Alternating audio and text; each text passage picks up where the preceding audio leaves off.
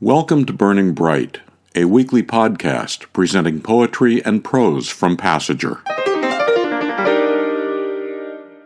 Three poems to celebrate the season. First, The Darkness. It's that time of year when the days are at their shortest, the nights at their longest. For many people, that's a sad time.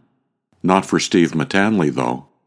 Steve said he sat outside with his black notebook every night at around 3 a.m., writing about the emptiness and fullness, simplicity and mystery, stillness and motion of the night. He compiled several of those poems into Night Book, which Passager published in 2011. Here's poem number six from that book. I love the mysteries of the night the mystery of sleeping houses, their dreams emblazoned beneath old wallpaper. I love the mystery of shadows scattered on the ground, as if the trees had been undressed by the moon, and the blossoming cherry tree like a bride, sipping wine moments before the wedding. I love the mystery of things I can't see, the torque of roots writing and thrusting in the dark ground, and the harp strings of starlight, the wind like the thoughts of someone unable to sleep, the mystery of the highway droning, the silvery sound of driving. I love the mystery of my heart, like a red horse.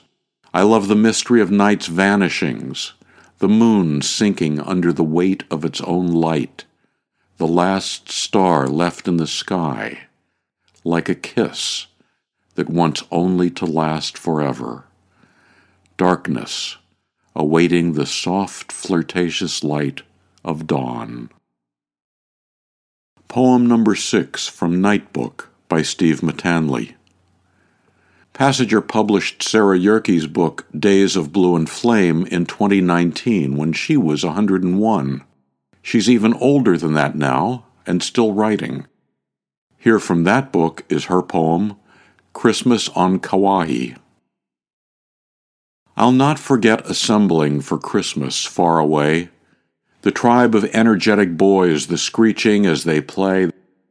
They hurtle through pellucid air and surf the blue green sea, weave arms and legs in wriggling mass of camaraderie. Although I cannot hear a thing, it pleases me no end to see the laughing and the jokes, the older ones, true friends. They even cook together, an odd concept to me. Delicious meals are flavored with congeniality.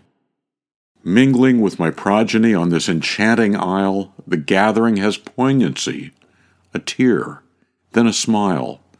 It is perhaps the very last my old bones can attend. To speak of this, they are aghast. Graham's coming to an end? Christmas on Kauai by Sarah Yerkes from her book Days of Blue and Flame. After publishing its literary journal for 15 years, Passager expanded its press in 2005 to publishing books as well. Passager's first book was A Cartography of Peace by Jean Connor, also her first book. Jean was 86 at the time, and 15 years later, she's still writing poetry too. Here from Jean's book is the poem New Year's Day. On this, the first day of the new year, I'm glad to share the world with the exuberance of geese. Snow geese flying overhead, honking as they go. Surely a salutation is due them, even if they are flying north when they should be flying south, even if one ragged line is flying west to no place that makes sense, considering the cold, the onslaught of winter, the easy mirage of stubbled fields of grain or green. The geese, we assume, know what they're doing, so we can anchor ourselves anew in our rightness, feet down, firmly placed, erect, waving our caps in the air to the geese overhead, confident as the old year passes, crying Happy New Year to them and to us, not needing a straggling V formation to teach us what matters is we are here. Here. New Year's Day by Jean Connor.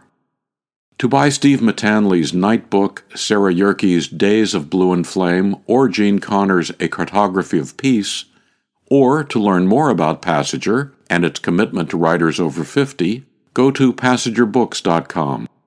You can download Burning Bright from Spotify, Apple and Google Podcasts, and various other podcast apps. Before we end this episode of Burning Bright, here's Passager's co editor, Mary Azrael.